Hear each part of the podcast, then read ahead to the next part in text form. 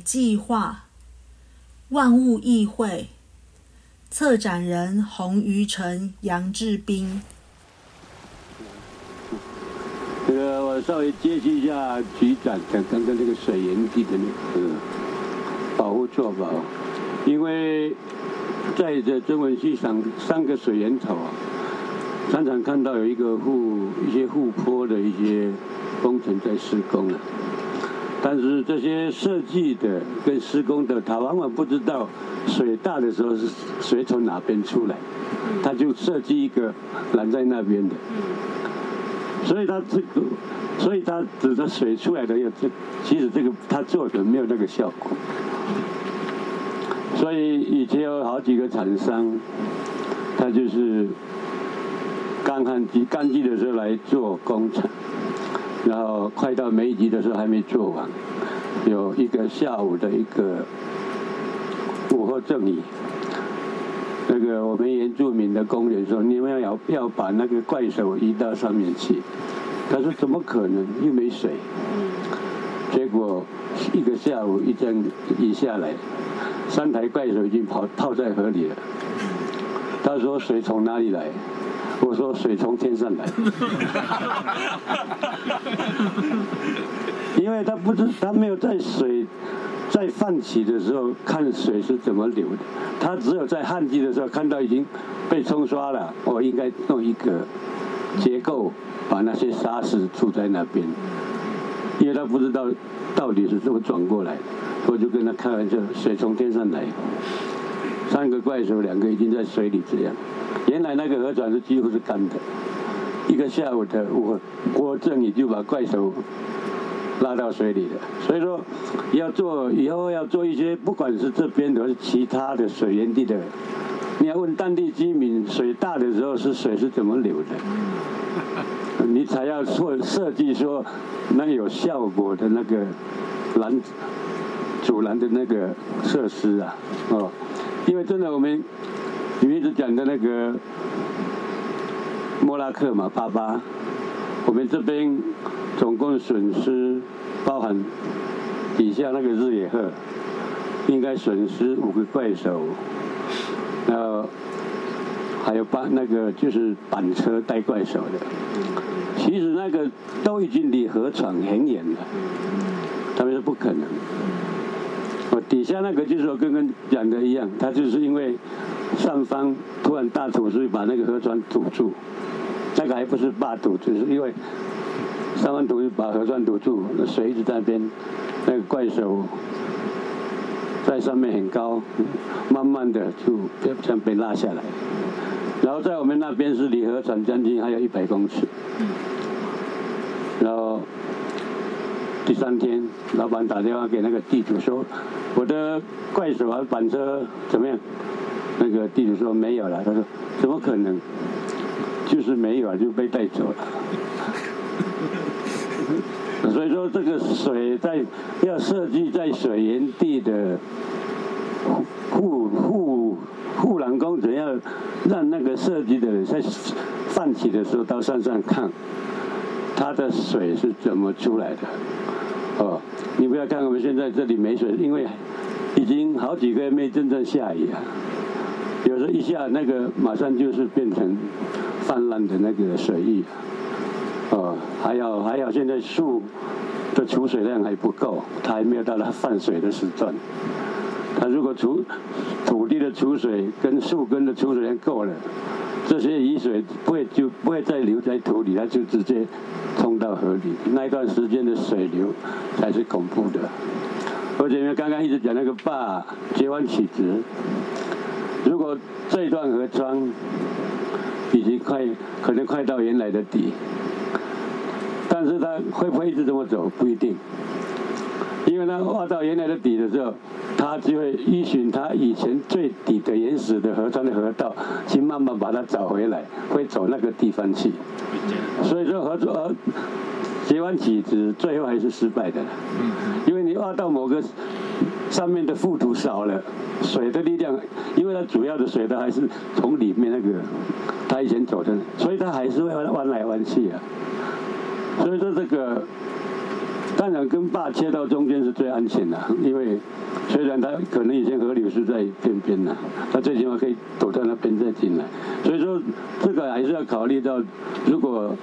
有一个在做一个这个每年都会数据嘛。我们就会开玩笑，输好玩的，因为永永远没有一次把那个护栏的那个底是接在原来的地上，都是盖在沙土堆的沙土上面而已。只要那个水淹过那个沙土，那个护头就下来了啊。所以说这个，我们就看呃来来，尤其以前国军在大方巴那边做一个。一个一一个一下来就全部垮了。为什么？还好工兵有练到，怎么怎么做弹弹土墙，怎么做那个护坡，有训练到工兵，陆军工兵呐。真的，那个你要做那个护坡，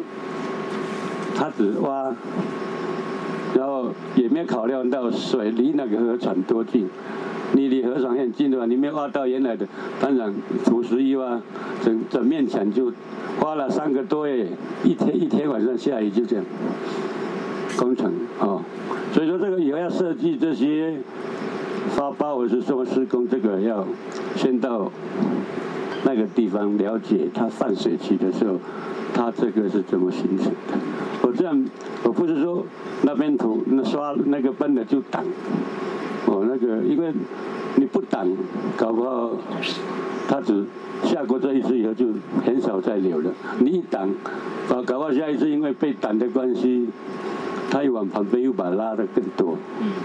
对，所以说这个要去考量这个，我们就常常开玩笑哦，这个自然功法又来了哦，哪一个功法又来了哦？但是都没都马上就消失了。啊，因为我们常常看这日本功法了哦，哪一些功法？没还不是没有啊。所以说，我们常常跟开玩笑说，这个又是哪一个功法哦？哎，所以说这个是建议那个以后水资源单位要发报的话，一定要让那个设计的要去山地去了解一下，它泛水期的时候是水的状况，这样比较省成本，而且比较有效了。谢谢。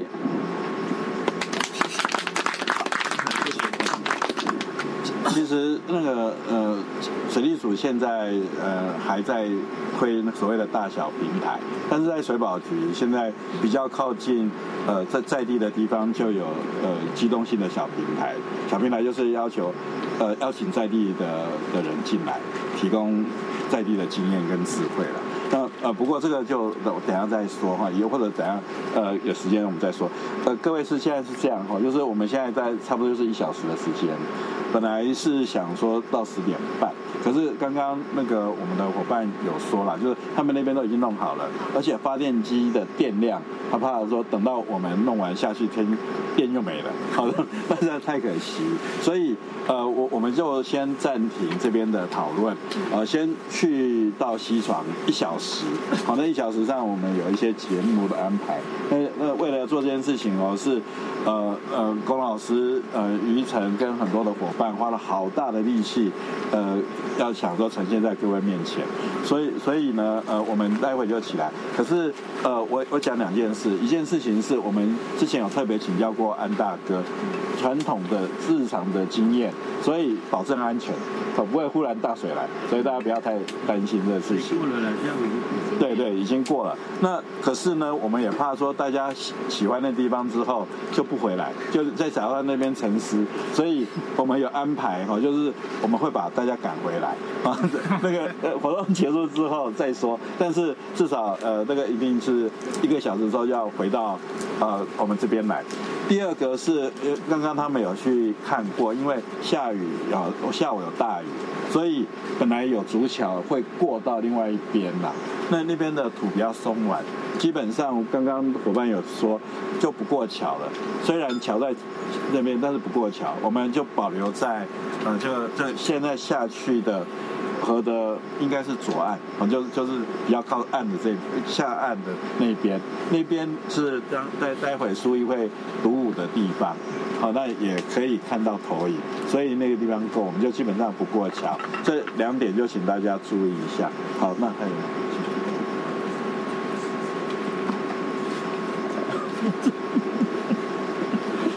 投影机烧坏了，所以还要撑十五分钟。那么，那么，那那么要换一下。好，好，OK，可能那氛围都会破坏掉了。好，那龚老师，你有要说些什么话吗？嗯，没有，就刚才的就继续讨论，继续讨论哈。好，嗯，好吧，好可惜。那那可是有替代，投投影机可以换。啊，哦，他们有替代灯泡，真好。不好意思。好，OK，OK，好。有没有人呃在呃我我们现在回到刚刚那个主题好了，水路的问题有没有可解啊？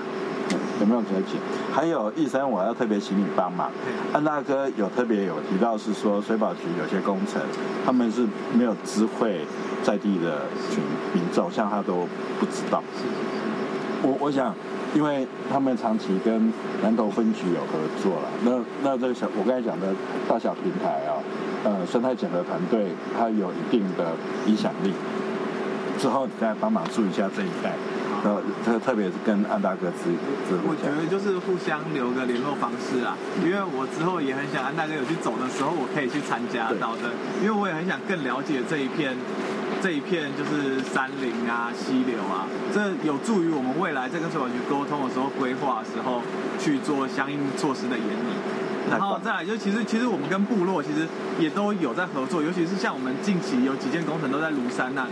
那就像刚刚同步讲的，就庐山那里的部落，他们也是我们来现场讨论的时候，设计师设计了一种。然后他就说：“你不知道这里大水的时候水怎么出来、怎么走。”然后大家共同去讨论以后，做了相应的改善措施，让大家都可以满意的工程。那我们再开始开工去做。那我想会变成就比较不会有像刚刚头目讲的说，就是这明明不该这样做的地方，他这样做，然后过一阵子就直接瘫掉。我觉得这种状况是大家多沟通、多协调。因为在地人有在地人的经验，水呃水保或水利有他们的专业，那生态也有生态的专业，那我们共同讨论，去拟定出一个大家都觉得可以接受、适合的方案。我觉得这就是这些平台或者是这些事情在运作，它主要想要呈现的成果。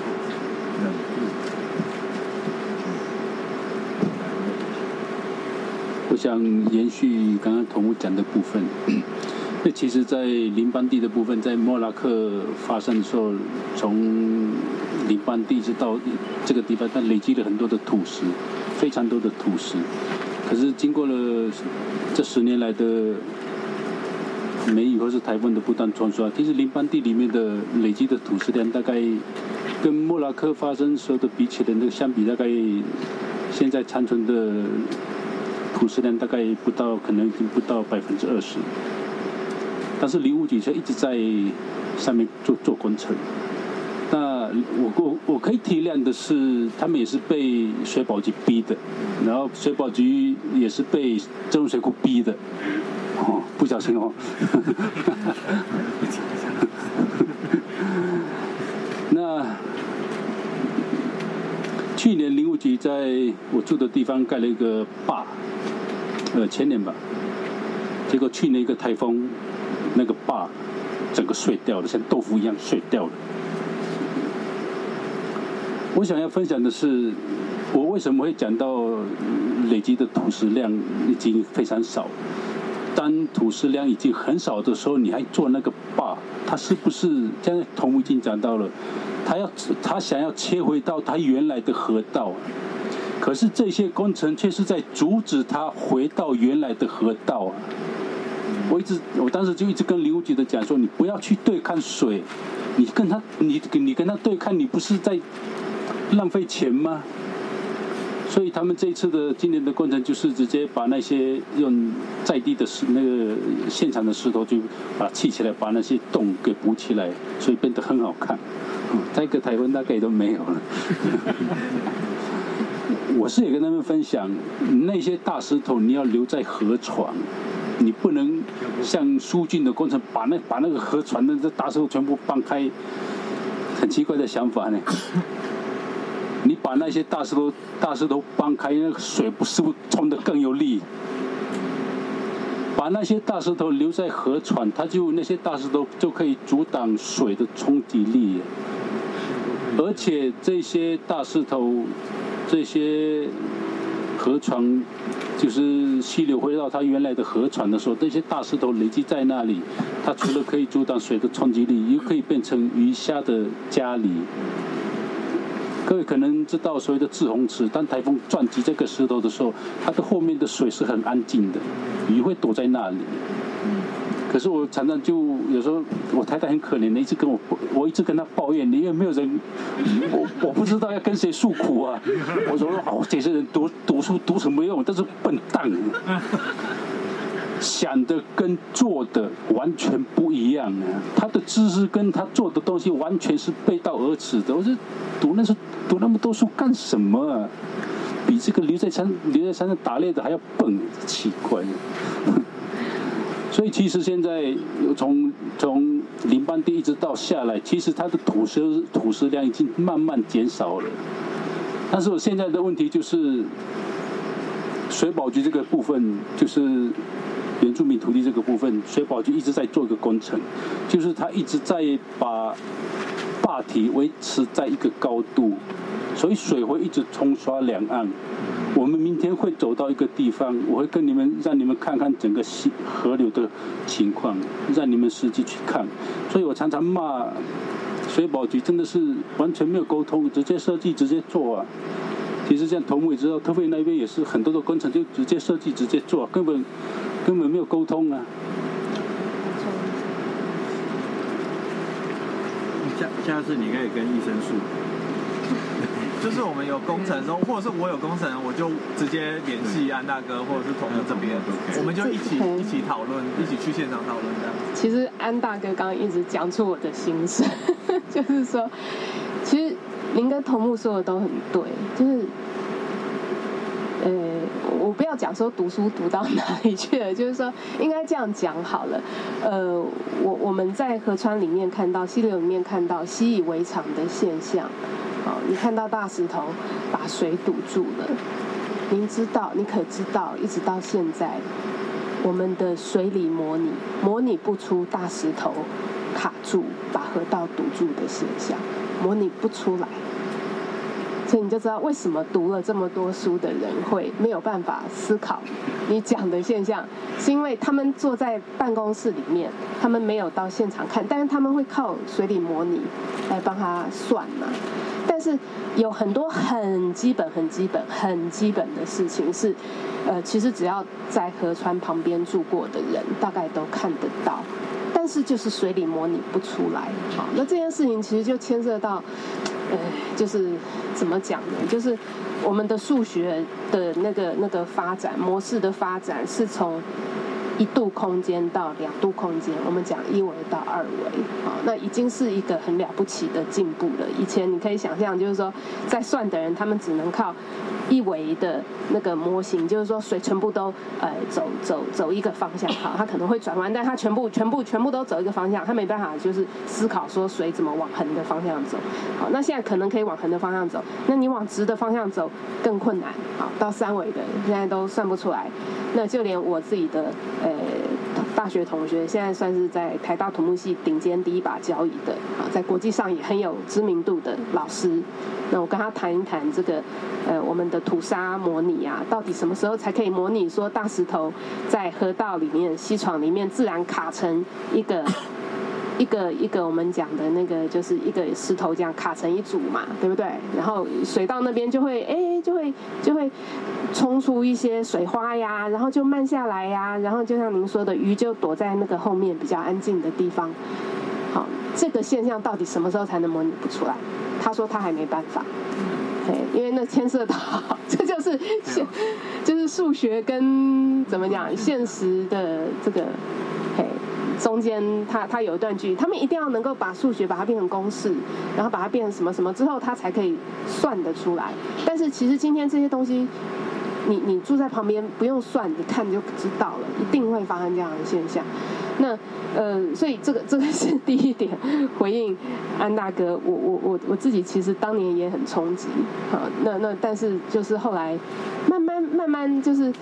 可以了解说为什么这个东西算不出来，那为什么没有去过现场的人其实就是没有办法理解。那第二点就是为什么一直有钱砸在这个上游，明明土沙已经输的差不多了。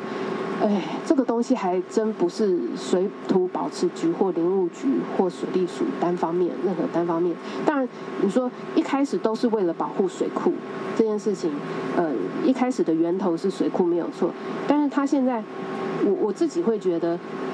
现在水库已经存在那边，大家把它视为必要之恶了。好，那那这个事情也就对，就是大家知道说，哎，它有负担很大的任务，哈，短期内不会有人想去炸掉它。但是现在反而杀伤力比较大的是刚刚安大哥讲的这个现象，每年一直砸钱下去做这个叫做集水区保育治理的东西。所谓的集水区保育治理是行政院。整个拨经费下去做的，啊，他每年有一大笔的经费，当然这个可能局长会会比我更清楚，哈，那就是每年每一个河川局，就只要有负担水库的。那个呃，他呃，水资源局也会呃拿到这笔经费，所以南水局也有，北水局也有，那林务局也有，好，林务局的每个林管处，他也被给一个扩大，好，就是说你一定要呃确保你拦住多少土沙，水土保持局每一个分局也被给一个扩大，你一定要确保你拦住多少土沙来保育水库，好，所以集水区保育治理对象是水库，不是。呃，我们今天的万物，或者是呃原住民的呃狩猎等等，就是说，它保育的对象，就是单真的是单纯为了水库，那这个是叫做集水区保育治理。那集水区保育治理，因为它已经变成一个跨机关整合的呃东西，那那因为呃呃，对于行政院来说，它最重要的就是嗯。维持水库，尽可能延长水库的寿命啦，就是说，应该说，尽可能让它死的不要这么快啊。它到目前为止没有办法，呃呃，有有哪一个水库是是说真的排出量等于呃进来的量？嘿，就是那个永续到现在，可能石门水库比较接近一点，但是其实呃真的还还还还有一点困难这样子。好，所以那为了呃不要让水库的寿命减缩短的太快，所以现在采的方法就是这个集水区保育治理，也就是说，呃原本山要下来的量，它全部设法帮你拦在上面。好，那就是像哎我们今天那个吸吸水的声音讲的那个流，哦，就是说原本呃血管一定要通的，呃。吃东西进去一定要有管道出来嘛，对不对？就是说，呃，任何的呃那个循环都是这样子。所以作为石头，我我从山上这样下来之后，我我最终一定会完成我的循环。照理说，对不对？我到海里，然后我哪一天再度进入海沟，然后再再再隆起，哈，就是说它是一个很大很大的循环。那我记得张石角老师，好地质系的呃有学问的老师，他在呃给水土保持局里面写的手册里头，他是这样说的：他说山的意志就是要崩，山山因为是从地底隆起的，它不可能一直升高，好，它它有它自己维持平衡的方法，所以山的意志就是要崩，好。那那山崩下来，河川的意志就是要带着屠杀走，所以他他讲的是山就是要崩，那那河川当然就是要带着屠杀走，然后那还反正就这这整个东西它就是一个大的循环，所以山在长高的同时它必须崩，好，那所以今天呃我我会觉得说，不管我们怎么样去设法把呃就是水库的寿命呃怎么样延长，或是将来想出怎么样很棒的方法哈，像像刚刚。那个逼哥讲的沙库哈，想办法，然后用用各种方式，呃，人力的也好，机械的也好，输送带的也好，就是把这些沙给运到下游来。但第一件事情就是，呃，积水区保育治理，这个等于是当前呃必要之恶呃之外的一个不必要之恶。我我我觉得目前这个是可以先想办法。出，就是就是把把这些声音集结一下，好，就是说我们与其一直让这个这个。正朝末期去发展，因为你现在等于是呃主主干道主流破坏了之后，你又往支流，支流再往更上游的源头一路这样做上去，你一路的这一些土沙都不让它下来，那真的是走上绝症了啦，那真的就是 那真的就没救了，因为你想想看，我们未来要处理这一座水库，它它。我们知道，我们都希望事情能够永续发展，但是一个混凝土、钢筋混凝土的坝，它真的它总有退役的一天。好，那那那只能说，我们如果很棒、很厉害，我们让它再延寿个五十年好了。好，也就是说，今天增文水库到现在好哦，已经有五十年的这个呃光景。好，那我们再让它延续五十年，在这五十年之间都是能够确保供水无虞的。好，也就是说，它的那个库容可能。呃，在五十年之后才才遇到个百分之五十，好，那它还可以供水，好，那这样我觉得是相当相当不错的成绩了。但是这五十年之内，我们不能就呃想说，那我们要一直靠这个水库用下去。也就是说，我们至少给自己一个期限，这五十年之中，我们要想到一个方法，啊，可以让这水库可能在未来再花几个几十年的时间安全的退役。我我自己是倾向于用更长远的方法去去思考这件事情，但是真的第一个该想的是这个积水区保育治理，它它真的没有办法再保育什么或治理什么下去了。嗯，所以安娜在明天会带我们去看的比较是支流，那就是上游，上游，也就是属于积水区保育治理计划辖下。我们我们明天。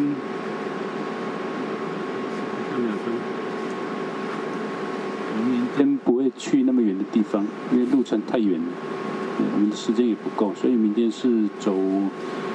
嗯特别桥那边比较近的地方。我们沿着主流往上走，嗯，应该是讲达班坝上面的一个一个支流叫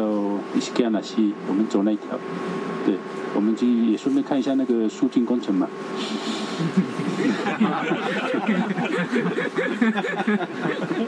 可惜一整用不上，下次再来。我是蛮想，对对对，之后之后应该很有机会。OK，很常跑这里。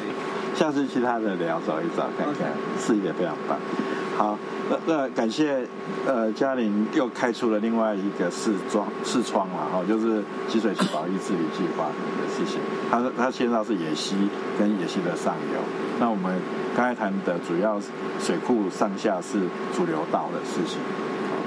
好，那呃我我再是想邀请啊还没有发言的伙伴，那呃呃你你可以也从换一个角度啦，就是那你的行动会是什么？你怎么样？呃，让你以前做的事情往下走，在这边支争取其他伙伴对你的支持。OK，好，来请。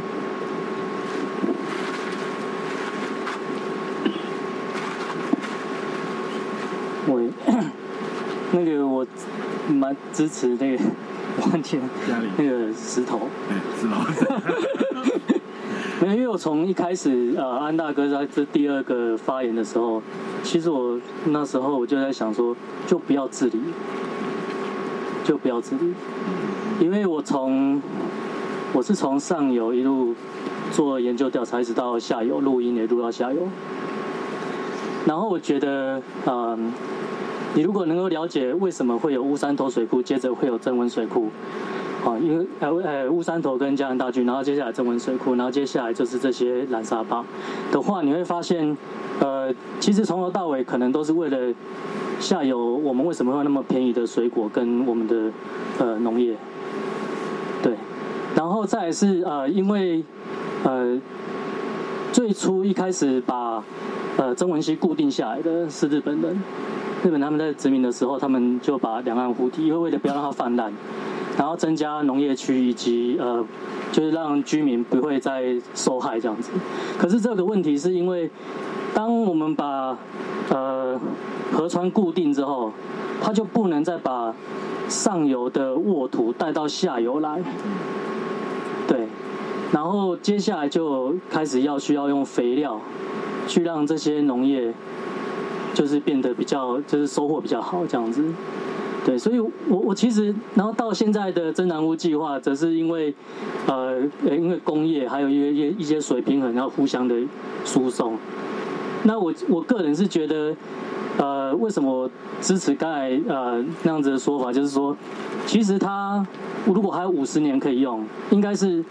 不是要去治理它还有多少个五十年可以用，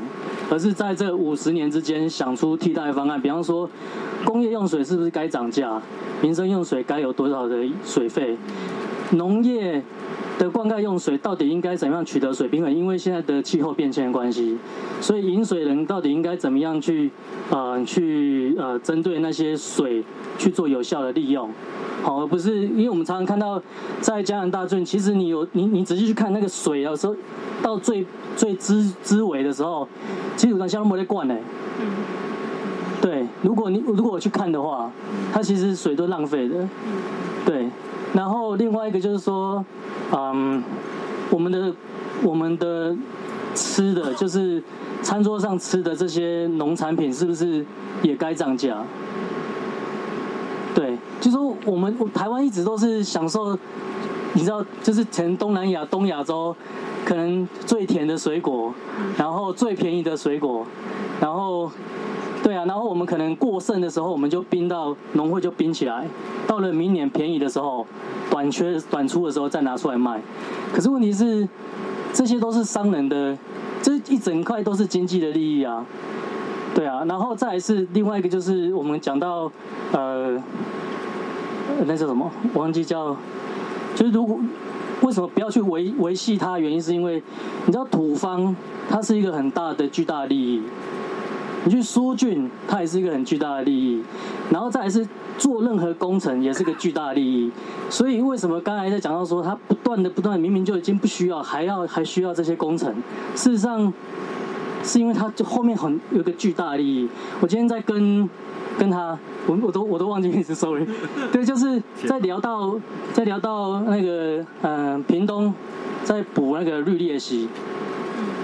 绿鬣蜥因为本来是宠物。然后后来给人偷跑，或者是因为太大的智障，太大只要放生，然后现在变成在野外变成一个外来的侵略的物种，它会呃攻击其他的物种，本土物种。所以呃，我忘记是哪一个是林务局还是，反正就是他们就又增设了一个，他们花了钱增设了新的绿鬣蜥的猎人去抓绿鬣蜥。那问题是，那这样绿鬣蜥真的抓得完吗？抓完那这猎人怎么办？那这工作怎么办？现在土方业者也是啊，其实都是这样子啊，工程也是啊，所以我就我，因为让大哥今天有讲一件事情，就是其实这些都不要管，它就自然就切开了，也不用去清淤了。我在呃用水库的土壤去做陶瓷的时候，呃，因为去年大旱，挖水库的土壤去做陶瓷，发现水库的土壤其实有两层，它呃它。它下面那一层哦，是呃，在湿的时候是土黄色的，上面那一层是灰褐色的，那一层就是跟那个尼罗河他们泛滥的时候一样，那叫化妆土，它是非常非常非常细，也就意思就是说，呃，今天刚才有讲到那个呃水库的底部的问题。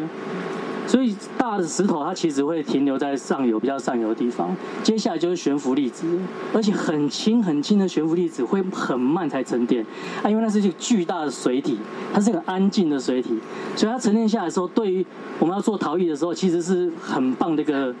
对，很棒，真的很棒，因为它自己挑选，我们根本就没有去胎它就可以使用了。可是这这也充分表现出一个问题，就是说，呃。挖土机要去挖，它现在不是挖沙石，它是挖粘土。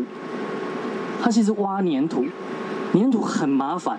其实粘土是很麻烦的一件事，因为它它要花更大的力气跟更大的工程去挖它。所以我觉得，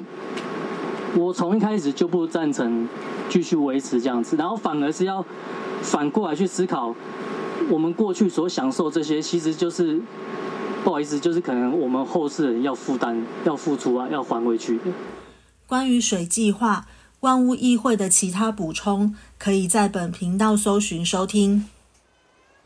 合成 Podcast 频道啊，K 所以哈，可以在线上各大平台收听，透过 Spotify、s o n First Story、Apple Podcast、Google Podcast、KKBox 都听得到。我是可爱子，下次再会。